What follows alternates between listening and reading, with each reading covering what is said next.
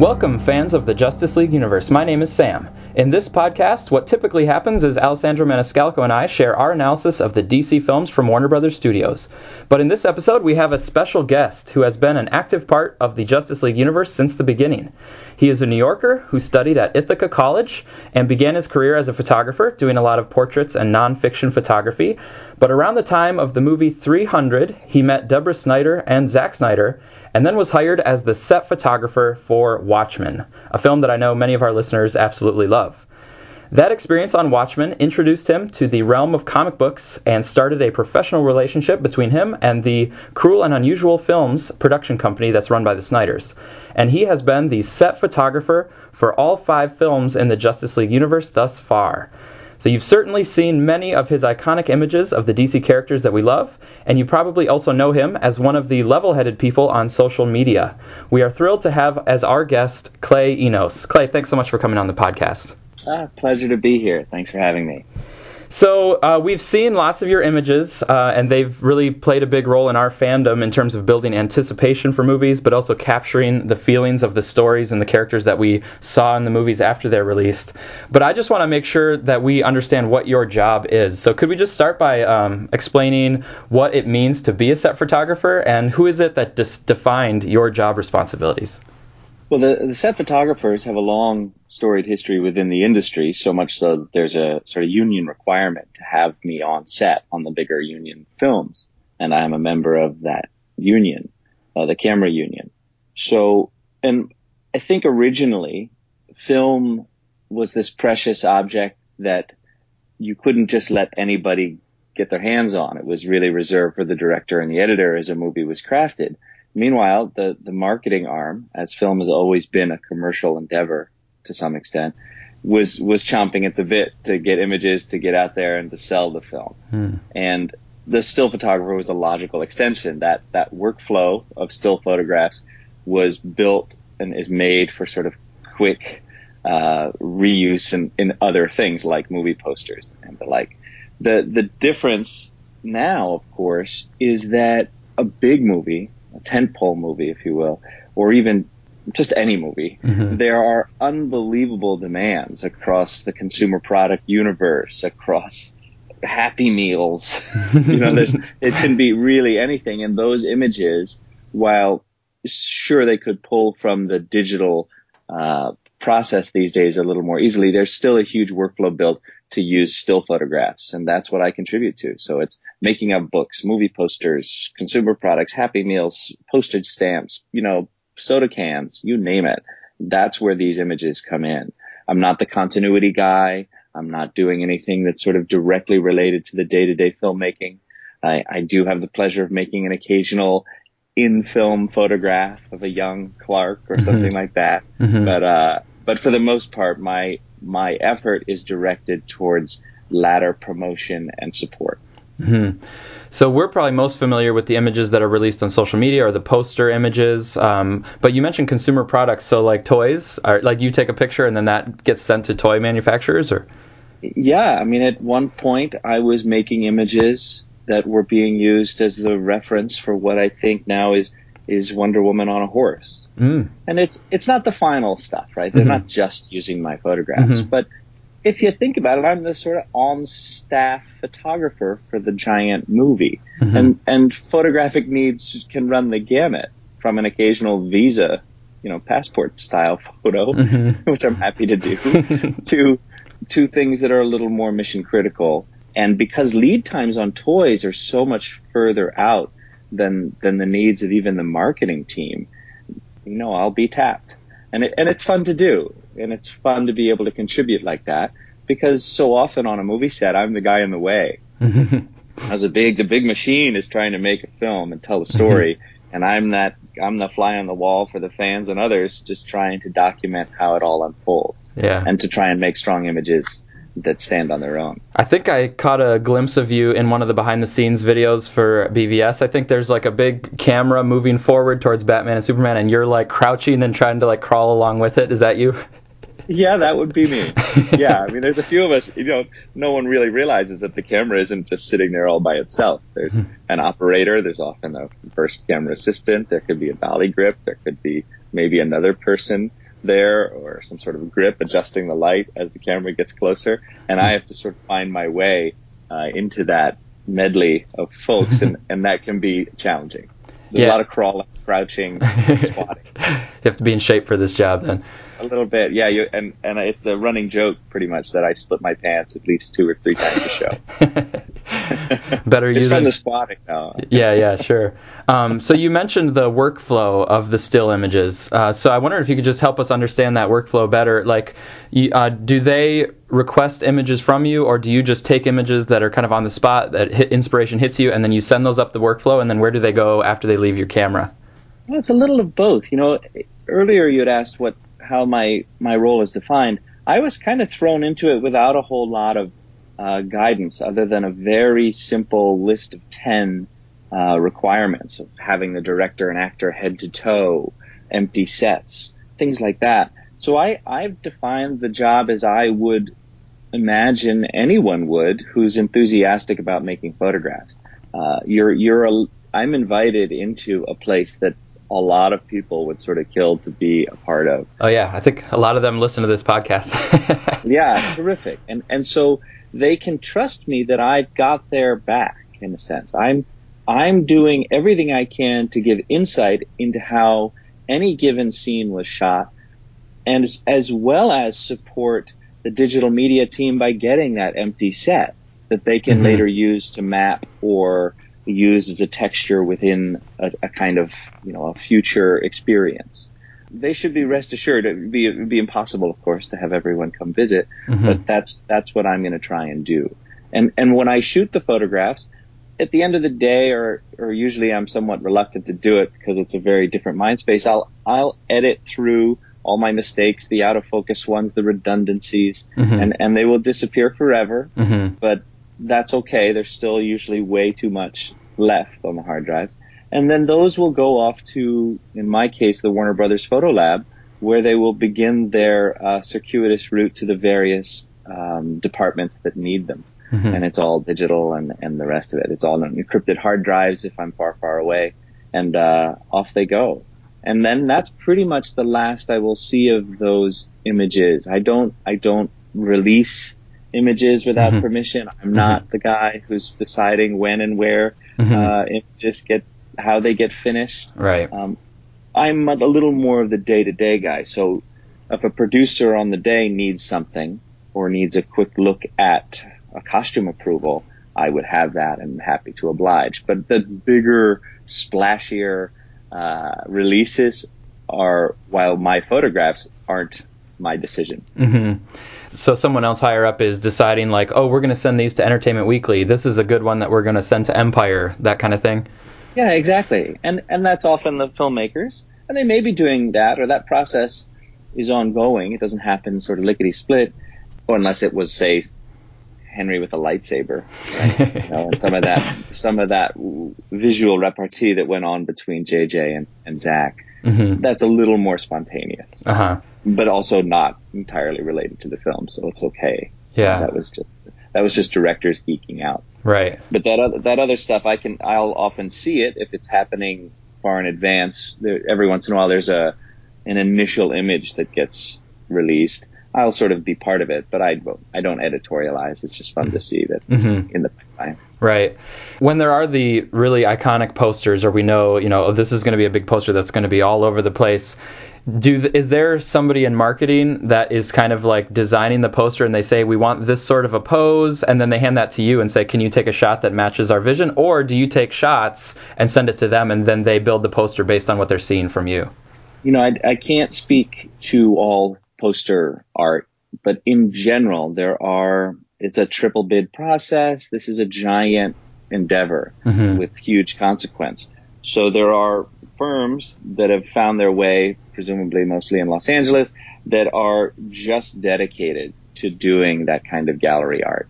And they will have dozens and dozens of conceptual drawings that will be presented, and out of that culls down, and then we will try and address all of them. So there could be up to 100 different poses and concepts and various lighting scenarios that will try and be addressed on the day of the photo shoot. Mm-hmm. That said, the unit photographer, my union gig, doesn't necessarily follow that I would be a guarantee to shoot the poster. I see. I just happen to do both because of my background and my relationships. So it's a real treat to be the only person to have photographed these folks in costume. Yeah. It could just as well be a legend or a more commercial photographer could come in and just take that work. I see. But in my case, I do get to do it all, and it's fun because I get insight into that. So on the day of a poster shoot, or multiple days if it's a larger cast, there are many, many, many boxes to tick off as we address the various aesthetics. And the images, to be honest, are quite simple and raw in that we're not worried too much about anything other than the poses and the gestures and the expressions and the qualities of light. Mm-hmm. The magic of a movie poster, more often than not, is very much in that with the geniuses, the anonymous geniuses at those art houses in Los Angeles. I think there are some geniuses working on the Wonder Woman film right now. Would you agree on that? Yeah, I mean, really, really, really strong stuff. Yeah, I love it. It's fun because I remember her, kneeling down. I remember that moment, of course. But I couldn't guarantee that that's one photograph even. Mm-hmm. This is the nature of the process. Your podcast deals with the literary nature and the sort of larger allegorical arcs. Mm-hmm. Movie posters are in the same space. Those aren't photographs in the traditional sense. They are very much evocative, commercial, but also at times, spiritual undertakings to evoke a character that has been with us our entire lives and many people's entire lives. Mm-hmm. This isn't just willy-nilly, come to the movies, spend your $10. Mm-hmm. Yeah. This is for the ages. I feel like Wonder Woman, the images are going to be that way once we see the movie. It also makes me think of the Batman v Superman image of Superman standing upright and the rain is hitting him and it's kind of in a dark space. But that ended up, to me, being very emblematic of the movie where he's trying to stand tall and trying to be the Superman character doing what he can, but there's rain hitting him and it's dark around him and the world is kind of giving him all this turmoil. So I can totally see what you're saying where these images, they carry a lot of meaning just in one still shot, or one image. Yeah, and that's the nature of photography, right? It has to evoke in an instant what a film can unfold over time. And there's always that challenge is to make a still photograph evoke something that others will experience in a linear nature. Thankfully, there's a team of folks both at the conceptual end and in the post-processing end that are on the same page. Mm-hmm.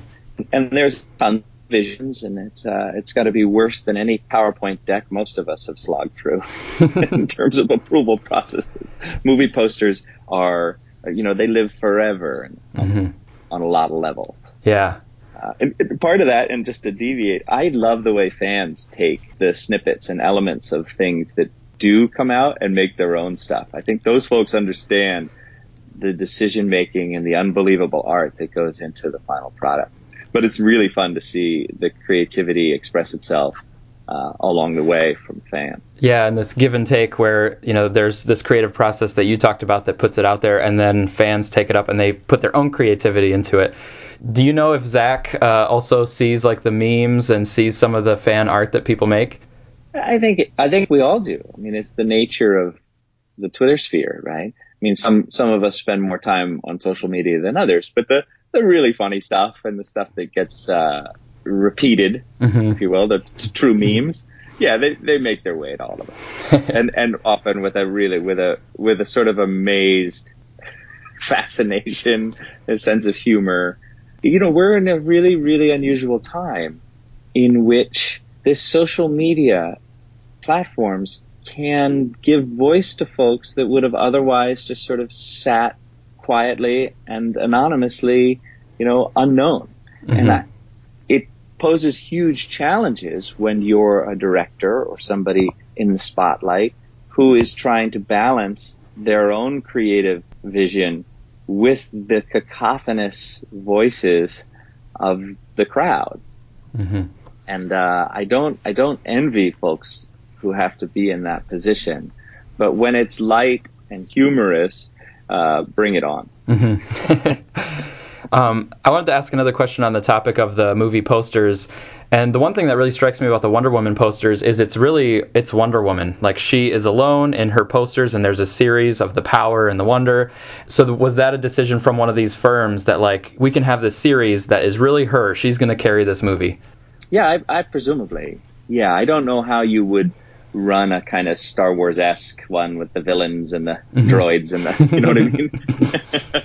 There's a big looming face of Darth Vader. No, it's very much Wonder Woman. And I think it's such a lovely, long overdue character to see at cinematic scale that to, at this point, dilute the poster with the other characters and or to hint at additional narrative with their inclusion would be a bad decision, in my opinion. I think these posters are super strong. I love the color palette. I love there's a simplicity, even though there's a ton going on. Yeah. So I'm all about Wonder Woman by herself right now.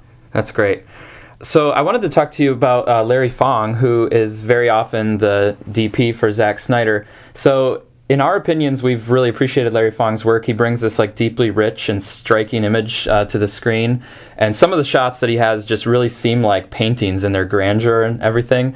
But I don't have enough experience or knowledge about like the lenses and the lighting or whatever else to be able to tell exactly how he achieves his visual style.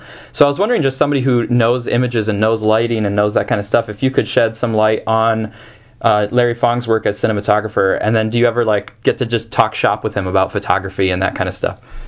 You know, Larry too is a longtime friend of Zack's, so it's that relationship and that work relationship is really casual and fun, and a lot of times that there is an alchemy that I'm not even aware of. You know, the machine of filmmaking at this level, the numbers of lights and the ceilings and the rafters that are there ahead of time, the thinking and planning for every scene and shot happens long before I walk on set in the morning. Just the electric demands, the sheer cables and power generation that's required for most of our efforts. There's no way they could be as spontaneous as I tend to be. So a cinematographer's world is very different than a still photographer's world at that scale. We could be making a small indie and doing it handheld, you know, in the back of a truck. I get it. But for the most part, these fantastic worlds that Larry is rendering through the camera lens is the product of a massive amount of prep. And then on the day, as we say, the final tweaks and things are very much in his hands and his team of the key grip and the gaffer, you know. So that triumvirate there really does sort of bring it down to the final shots and to the little tweaks of a bounce and things like that. It's hard to get into the head of the cinematographer given the machine Larry's responsible for. There's so many moving parts. I'm sometimes in awe that I just get to pop in make what looks like a beautifully lit photograph through the massive efforts of dozens and dozens of people. So we don't talk too much shop other than I can share with him a quick little, you know, shot on the back of my camera, and he's just because of his nature, he'll always be somewhat doubting, but happy, right? You're always going to second guess your work. And so he'll look to me and say, "Is that all right?" You know, and I'll be like, "Of course, Larry. It's amazing." But that's the nature of an artist, right? We're never entirely sure, and then maybe the worst thing to do is look to another artist for validation, because then we'll start to doubt ourselves, and it's this domino effect of doubt. And as an amateur movie watcher, when I see a Larry Fong movie, I can somehow tell that it's a Larry Fong movie, but I don't know what I'm seeing. Or, like, do you know what we're recognizing when we can tell, like, wow, that's Larry Fong? I think, like anything, you know, there's a sensitivity to light. This crazy, elusive, sort of ever-present thing in their universe, right? The photons bouncing around, not colliding with each other, bouncing off other objects. That sensitivity is unique to every person who's tuned into it. And Larry has his favorite things. And Larry is always sort of watching. I've been with him off movie sets, and he'll notice the light in a room, and he'll have run it forward where what would make, how that would, he understands it emotionally. Hmm. So how, what you would necessarily shoot in that light for a more effective storytelling. He really takes it to the next level. As a still photographer, I might just put anything in there and it would look cool. Mm-hmm. But he understands the narrative component that can be best placed in that light. And he's always looking at it, and he's always seeing it. And I think that kind of maturity and understanding is what's coming across in Larry Fong movies, in the movies he shoots. It's really fun, but so much of it is just worked sensitivity. Mm-hmm. You know what I mean? You may have started with a certain attraction to it, but he has honed it, and he's paying attention to it, and he understands the gear, required to recreate it. Mm-hmm. So it's funny that you're talking about the light, though, because I just keep hearing that DC films are too dark and don't have any light in them. Yeah. Look, as you know, if you're dealing with this stuff from a literary point of view, we are not telling like singular stories that live in a vacuum. This is the building of an arc that has there's intertwining pieces. If we had decided that the DCEU, should be on Netflix and experienced over 3 seasons, no one would be lamenting the kind of maybe the dark, brooding start to things. Mm-hmm. Mm-hmm. They'd be excited about the coming adventures and action or God knows what, right? But we've got a different medium, a medium that's older than binge watching. Mm-hmm. Okay? And so I think we're just going to have to fight through and tell these complicated, important myths without undistracted by the critics. Mm-hmm. And the critics, I think, are starting to wake up to the idea that, oh, wait a minute, this isn't just a popcorn flick. This is attempting a critical look at our world through the veil of, modern myth making. Yeah, I think a lot of critics, when they heard Batman v Superman, they figured, oh, this is a cash grab of just, going to have these characters come in and it'll be like an Alien versus Predator thing. But yeah, the way we've been analyzing it, we've just really been appreciating the deep character arcs and the study of humanity and that Batman and Lex represent and their relationships to power and to powerlessness. And then Superman, Clark trying to deal with the fact that good and evil aren't so simple. Like, you try to do something that you think is good, but you can't actually control everything that's going to come after that, or the way that other people are going to react to it is outside of your control, right? You maybe pull this ship out that is, stranded, but you can't control how everybody else is going to react to it, or the story that they're going to tell about whether that was the right thing to do, or, oh, he shouldn't have done that, he should have done this over here. Yes. I mean, that is kudos to Zack for attempting this kind of complicated narrative within the confines of a giant studio. Look, studios aren't, immune to wanting to make money. That is how it works. We're in a symbiotic relationship of box office and narrative. But I think Zack has really found a lovely balance where he can tell the stories he wants to tell, evoke the tropes that he's interested in, and satisfying the box office. The latter may never be happy, but let's not, we as moviegoers should stop being accountants. We should be moviegoers, and we should be immersed in the storytelling and the powerful nature that film is as a storyteller, of storytelling it is. We're, for any number of reasons, everybody knows who won the weekend. It's maddening and stupid that we waste our time on that. We, as moviegoers, we should care less about who won the weekend, and instead be concerned about what are the ideas that are coming forth here. And you know what? That's the nature of the beast. There's people who love accounting, and we all get caught up in it because of our the nature of the beast, but. It's not as simple as just 2 thumbs up as it once was. It's not as simple as who won the weekend. It's much richer, and I think we do ourselves disservice by not diving into that rich experience right out of the gate, as you guys have done. Mm-hmm. Yeah, so this is actually validating some things. So we've been doing this analysis of BVS, and we've been pointing out like what we feel are some really deep connections and parallels and things. But some people that I talk to or that respond to the podcast will say, that's great that you guys are seeing these themes, but I don't think that the filmmakers even intended them. I think you're reading too much into them. But the way that you're talking about it, it seems like that the filmmakers and Zack from the top, they are thinking about the themes and they are thinking about human experiences and putting that into narrative form and telling that story. I would absolutely agree. You do not spend 3 years and up of your life really to just, throw punches and blow things up. Nobody does that. And I know for sure that the gang that I work with is not interested in that, right? Mm-hmm. Those are layers on top of a much more deep, rich, interesting theme of humanity. I mean, can you imagine in the prime of your life taking 3 years and not wanting to tell a story of significance? Mm-hmm. Mm-hmm. Of course, that's what's going on. It doesn't always work.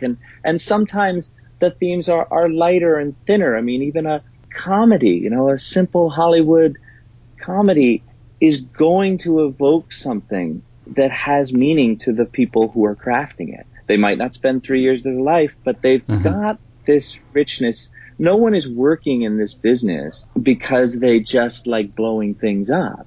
Except for maybe the effects guys, and that's exactly what they should be doing. But those who are following the film from prep to post generally concern themselves with evoking those bigger notions. Mm-hmm. Now, I do think some films are better at evoking or achieving those bigger notions, and BVS especially, I think, does a great job with those. Like one that really strikes me from BVS is. We've all heard this idea that, power corrupts. But I think BVS really explored something interesting where it asks the question, what happens when powerful people feel powerless?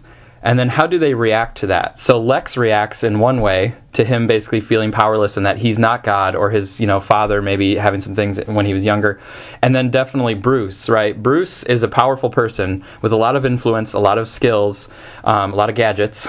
But we get to see Bruce, like, how does he handle it psychologically when he feels powerless to prevent the death of his parents, or he feels powerless to save Robin, or now it's really in his face, like he's running into that cloud of smoke in Metropolis. And he is utterly powerless to stop these superpowered beings that have now arrived. And to me, there's this, exploration of, wow, powerlessness can corrupt maybe even more damagingly than like power corrupts you, or it's maybe the mixture of the two. And to me, I thought that was a really exploration of Lex and Bruce kind of in parallel. And one of them is able to kind of pull himself out of it, and the other one just kind of goes off the deep end by the end in Lex. Yeah, exactly. And you can't. There's no mistaking that those dichotomies and those oppositional ideas in Terrio's script, in Zack's sensitivities. That's exactly right. I mean, it'll get missed on people the same way it's missed on our current day novel writing or any other endeavor to tell stories. I mean, everything is on a bell curve of understanding as well. So that's okay. You can be 10 years old and enjoy just seeing your favorite superheroes rendered on film. Mm-hmm. That's super cool. But those of us who want to then go a little deeper will be satisfied in a film like BVS, in a lot of the films so far within the DCEU. Mm-hmm. But and I'm not, I'll work for anybody. I just happen to have had a nice little run here. I think I would like to work for filmmakers that endeavor to tell stories that have those deeper meanings. Mm-hmm. I mean, I'm not quite at the position in my life where I can just pick and choose, filmmakers with whom I can work.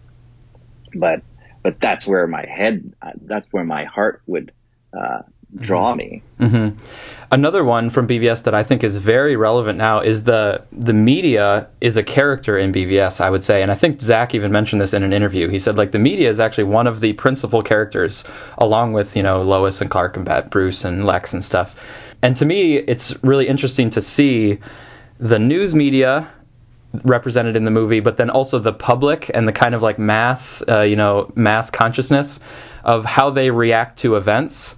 And that it becomes sort of this feeding frenzy of like, we love Superman. Oh, wait, now we hate Superman. Like, or now we're so divided that we have to either completely adore him or we have to be afraid of him and try to take him down. And we watch like the public and the media kind of jumping to conclusions. And to me, that seems very relevant to today's society. That never happens.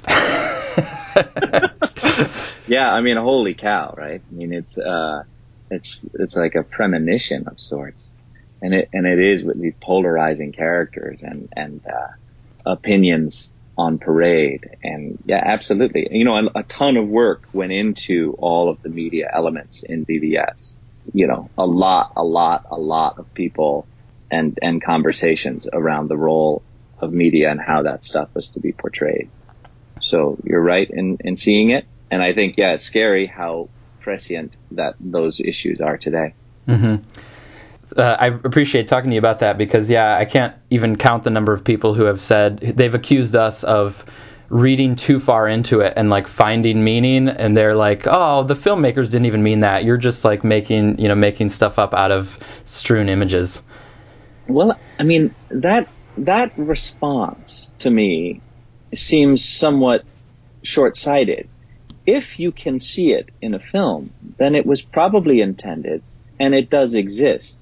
It allowed themselves, like, don't fight that impulse to dig into filmmaking. I mean, I studied film in college, and it was unbelievable how you could pick apart a film, and it could be supported rigorously in an academic space. Mm-hmm. This isn't made up out of whole cloth. What you are seeing there isn't probably intended, and if it isn't, then it's just so woven into the zeitgeist that it was a subconscious thing mm-hmm. to be there, but it's still connected to our time and place. To dismiss it that the filmmakers didn't intend it is to sell the entire medium of film short on its power to evoke and to stir a conversation and to elicit ideas that are floating through the culture. Mm-hmm. Yeah, I mean, I sympathize with folks who want to dismiss your rigorous effort because it's just sadly they're wrong. I don't like that. You know, I don't want to turn it into sort of a polarizing argument, but yeah. I would wish they could allow themselves the deeper dive. Mm-hmm. Yeah, it's fun, and it's satisfying. I totally agree. It's been really fun to dig into this movie and.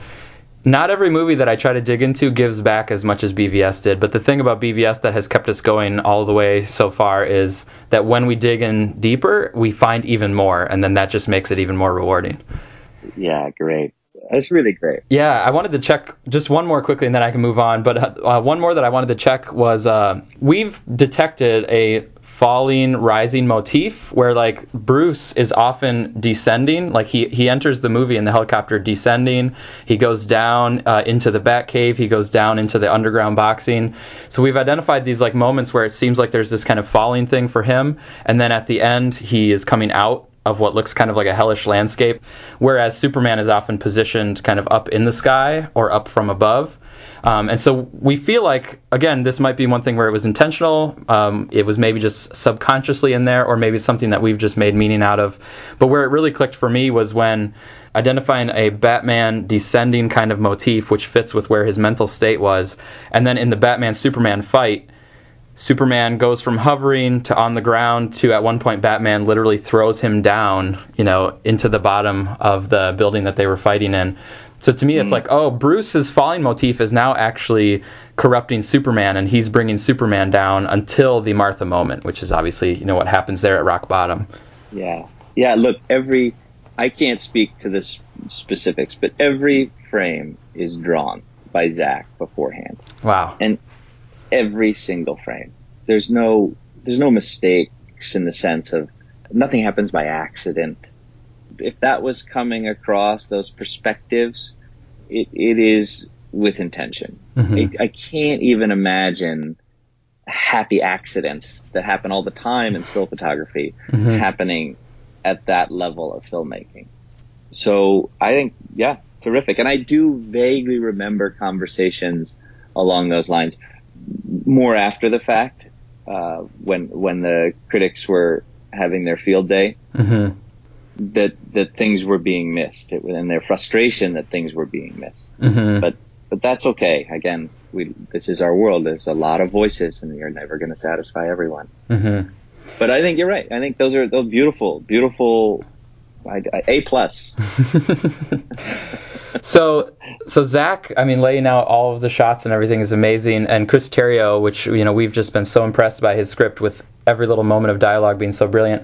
You shared an image quite a while back where Chris Terrio was on the set, and I think it was with like Ben in the mech suit.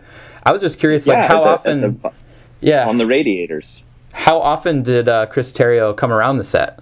Oh, you know, I mean, a filmmaker or a screenwriter appears at their as they wish. I think everyone. We have a fairly open, you know, friendly environment. So I think they were. I don't remember why Chris would come specifically, but I remember him showing up a few times. You know, he lives in New York, mm-hmm. as I understand it. So, and once the film is written, there's probably some rules around. You know, they can't continue to meddle or do anything like that. Depending, I don't know the ins and outs of that union and that process, but I think at one point he was reading lines for the president, you know, that were later replaced. Oh, in a conference room. Mm-hmm. So he was around enough that, you know, you'd always say hello and have a conversation and mm-hmm. and a friendship. With time to nurture a friendship. Mm-hmm. So, is that true with Justice League too? He's popped in a little bit at Justice League, or. You know, not as much on Justice, but I do remember him there at the beginning. Mm-hmm. But I didn't see as much of him. But again, I think more of that has to do with Chris's schedule than it does with any kind of the filmmaking process. Yeah, and the more international travel, right? Because I actually wanted to ask you about the locations that you've been and if any locations have stood out. Because Justice League was in England quite a bit. Yep. Yeah, and I was just curious, just in the DC films that you've covered so far, like what are some of these settings or locations that have really stood out to you? Well, I mean, it's known that I'm just sort of a sucker for a plane ticket. If I've got a gig and I had to choose between the one across the street or the one that required me to hit an airport and fly for hours, I'm going for the latter. So I hope we never make a film in New York just for the fun of it. You know, it's fun to be able to go somewhere like England, where England was both for Justice League and Wonder Woman. So I spent a year of my life over there. Hmm. You know, I have a soft spot for Vancouver, where I made my first film, Watchmen, and parts of others. Look, funny enough, just my own landscape aesthetic, the Eastern Sierra is where we filmed the tail end of Man of Steel. I think we made the Eastern Sierra Tibet, and then those huge radio arrays at the very end. Mm-hmm. So that's just a beautiful part of the world. Hmm. And the thought of just being there on someone else's dime and being able to gallivant around mm-hmm. and sort of own the space is really fun. You know, when a film arrives, we kind of cordon off our territory and do what we need to do. And it's really fun sometimes when you're in places that would otherwise be off limits or hard to access, you know, by helicopter on a glacier in the middle of BC. That is really fun to do. Mm-hmm. Just mm-hmm. The kid in you is like, oh my goodness, you know, mm-hmm. With my VHS camera on my shoulder, making my little movies with Steve and Tony in the neighborhood. So now I'm doing it on the big leagues. Bigly, I'm doing it bigly. And you went to Iceland as well for Justice League. We've seen a little bit of that footage, I think, already in some of the released stuff. Yeah, Iceland was certainly a treat. I'd never been there before. And it was a super remote and fascinating part of the world. I mean, I'd love to see more of it. And the settings that are really striking to me currently was because the Wonder Woman origin trailer that was released. I mean, the Themyscira looks so beautiful. And then they go to London, and Diana makes the comment about how hideous London looks. But to me, that just seems like, wow, they're really taking full advantage of the settings in the story.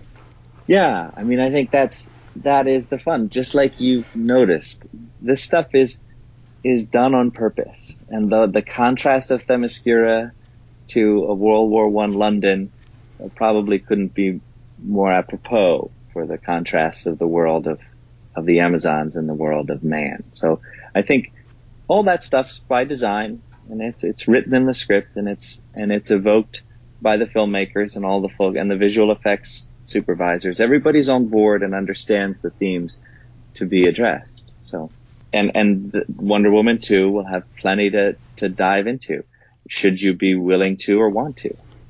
We are planning to. I think it'll be great. We're really looking forward to it. So I wanted to step out of the DC films a little bit and just pick your brain about a couple more things. So first of all, you've been using Vero, True Social, and Zach actually has been as well. I wanted to just get your kind of thoughts on social media platforms. Well, yeah. I mean, I think we all sort of woken up to the fact that the existing triumvirate of Twitter, Facebook, Instagram, I don't do much Snapchatting, but we could throw that in there too, are really just advertising platforms. Hmm. And we are the fodder and the glue for those things. While they have offered remarkable connectivity and idea sharing, I think they need to mature but are not capable of doing so because they are completely wed to the advertising model. Mm-hmm. And as a result, the data mining model. And as a result, they play on our sort of addictive brain centers. Mm-hmm. Vero offers a very different approach, one that is ad-free, that doesn't care if you go 5 times a day or not, that is really built around social as a human construct, where your friends become a resource and the people that you're interested in are someone you can tap and I guess the analogy would be if you met somebody and they've invited you into their living room and you see their bookshelf, you have a new understanding of them, or their movies. The movies sitting along their library give you insight into their personality. Or if you go to a town you're not from, but you have a friend there, you'd call them and say, hey, where should I eat? What should I do? Vero starts to be the tool to answer those questions and give that kind of insight without advertising, without the kind of forced stickiness of these other things. And I'm just really hopeful that people will sort of wise up to that even the fake news thing that happened, it's all symptomatic of the kind of bizarre infrastructure on which the other ones are built. Mm-hmm. And that is advertising. Mm-hmm. It's hard to believe that we all got seduced by something as crass as Facebook, and that we've sort of tolerated and numbed ourselves to the invasion of privacy that we've given Target and the rest of them, right? Or any pick mm-hmm. a banner ad. Mm-hmm. And I just think it's time we all wake up and take back socializing online and make it ours to determine how we share, not for them to suck mm-hmm. us into sharing. So it's like, because I think sharing is a beautiful thing. I do it supernaturally. I love to do it. Mm-hmm. I'm an artist, right? That's kind of my MO, but not everybody's necessarily like that. And there's just this singular advertising platform on which we're all trying to do it, and it's corrupted a number of us, and even corrupted the culture if you want to run it through political spectrums. Mm-hmm. So I think Vero offers a huge solution to a lot of those things. It's small now, but the first 1 million people are never going to be charged, so it behooves us all to set up accounts and to rethink how you share online and rethink what you get from the other people you follow online mm-hmm. or engage with. Mm-hmm. And Zach and I are part of it because, full disclosure, mm-hmm. we know the guy who started it. Mm-hmm. He's a super, super comic book nerd. He owns 2 copies of Action Comics #1. Whoa.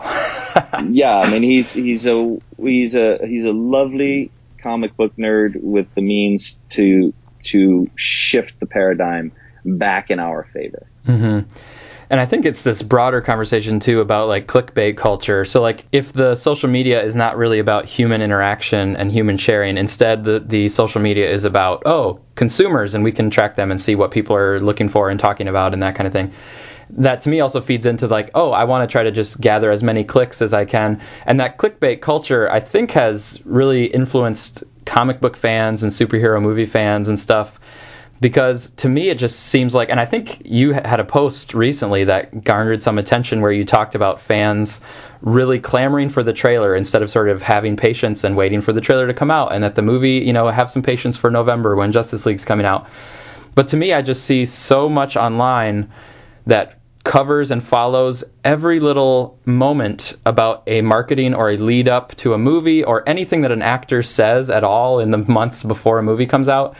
And for me, I just feel like that's not time well spent. I think, or at least for me, I've made the personal decision that time is better spent to appreciate the art and dig into the art with other people who want to talk with you about it, rather than, hey, did Ben Affleck say anything today? Or is that marketing department going to release a new image, and what resolution is it going to be in, like, all the way up to the movie? Yeah, and why can't I have exactly what I want when I want it? And my wife makes fun of me, but she likes it. That if Eddie Van Halen had Twitter back when I was in high school, I would have been clamoring and in insatiable desire for more Van Halen. Mm-hmm, right? Mm-hmm. I get the impulse, but there were no tools back then for me to express it other than by going to the flea market every weekend and seeing if there was a new poster. And of course there wasn't. Mm-hmm. Right? So, and here we are in a time when people are preying on that insatiable desire. Right. And they're doing it and they're monetizing it. I don't begrudge them, but all of us are so easily seduced and fooled, and it's too late when we wake up. Vero isn't going to fix that, but it lessens the impulse, and if you follow Zach on Vero or me, what you're going to get is a much more sincere look at that person and what's going to be and what they intend to share, without distraction, without selling out, without being monetized. That's a pretty exciting idea, and I hope it takes off. I think it is taking off in no small part to a guy like Zach being there and sharing. Mm-hmm. Really sincerely, that is coming from Zack Snyder. That's not being filtered through a marketing department. That's Zach. Mm-hmm. That's cool. And if it had been Eddie Van Halen, 30 years ago, I'd have lost my mind. Mm-hmm. I just have one more question I want to ask you. So I know that you traveled recently. You were in East Africa, and I was just wondering if that's related to Ben Affleck's charity, and also what other kind of charities and causes have you been involved in? Well, I've been going to coffee regions of the world over the last decade or so, working with a wonderfully progressive coffee importer out of Portland who has now spun off a nonprofit called the Relationship Coffee Institute, and I think they're largely funded by the Bloomberg philanthropies, or Michael Bloomberg himself. And so that is going on in Rwanda. And knowing that Ben has an operation out of Eastern Congo, whenever I'm in Rwanda, I just tack on some time for his operation. I see. So they're neighboring countries. They're about 3 hours apart by car from city to city. So it's crazy to be that far afield and not try and spread, some goodwill to folks I know. Mm-hmm. And in this case, this last week or 2 weeks ago, I was shooting coffee, of course, in Rwanda, but the efforts that ECI was doing in Congo were also coffee. So I was, it was well within my wheelhouse and happy to contribute where I could. Mm-hmm. Made some really fun, strong images of coffee farmers and the process going on there, the fledgling process as they try and reach, markets like Starbucks. And what's Ben's charity overall? So it involved coffee in this case, but what's the larger mission on that one? It's just a fabulous operation. It's like philanthropy 3.0. They've allowed the Congolese to determine what they need. It's not some white caped crusader coming in and saying, this is what you need. My gosh. Mm-hmm, right. Mm-hmm. They are determining what their needs are. So it's, former child soldiers who need to learn some skills to reintegrate themselves into society.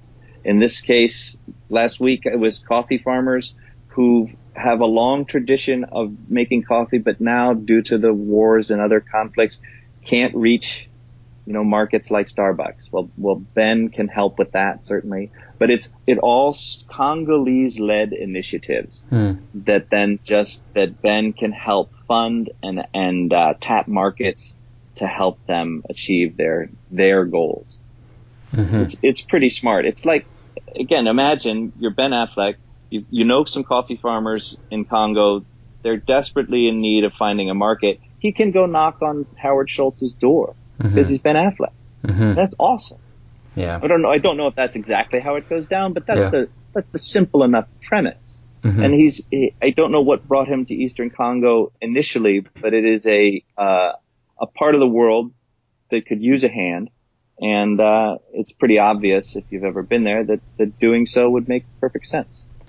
That sounds great, and I will post a link into these show notes for people if they want to contribute or find some way to help out. Sounds like great stuff happening over there.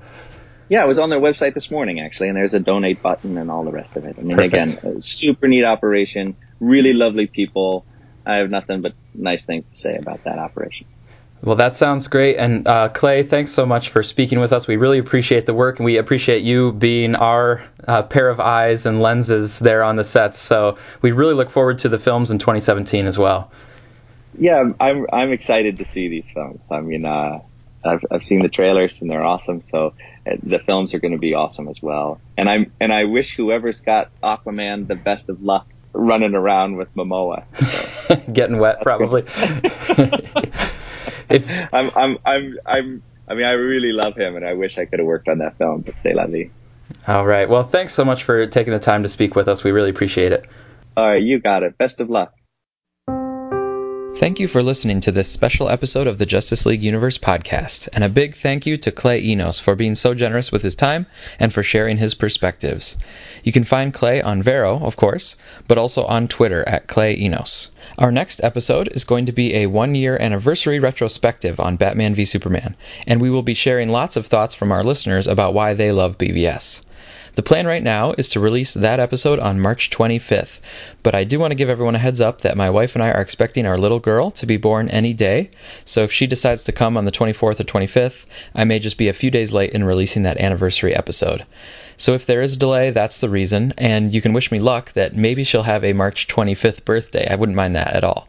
In the meantime, you can check out our full scene-by-scene analysis of BVS, which we just finished up, and it's available through our podcast feed, but also collected and indexed at comicandscreen.blogspot.com.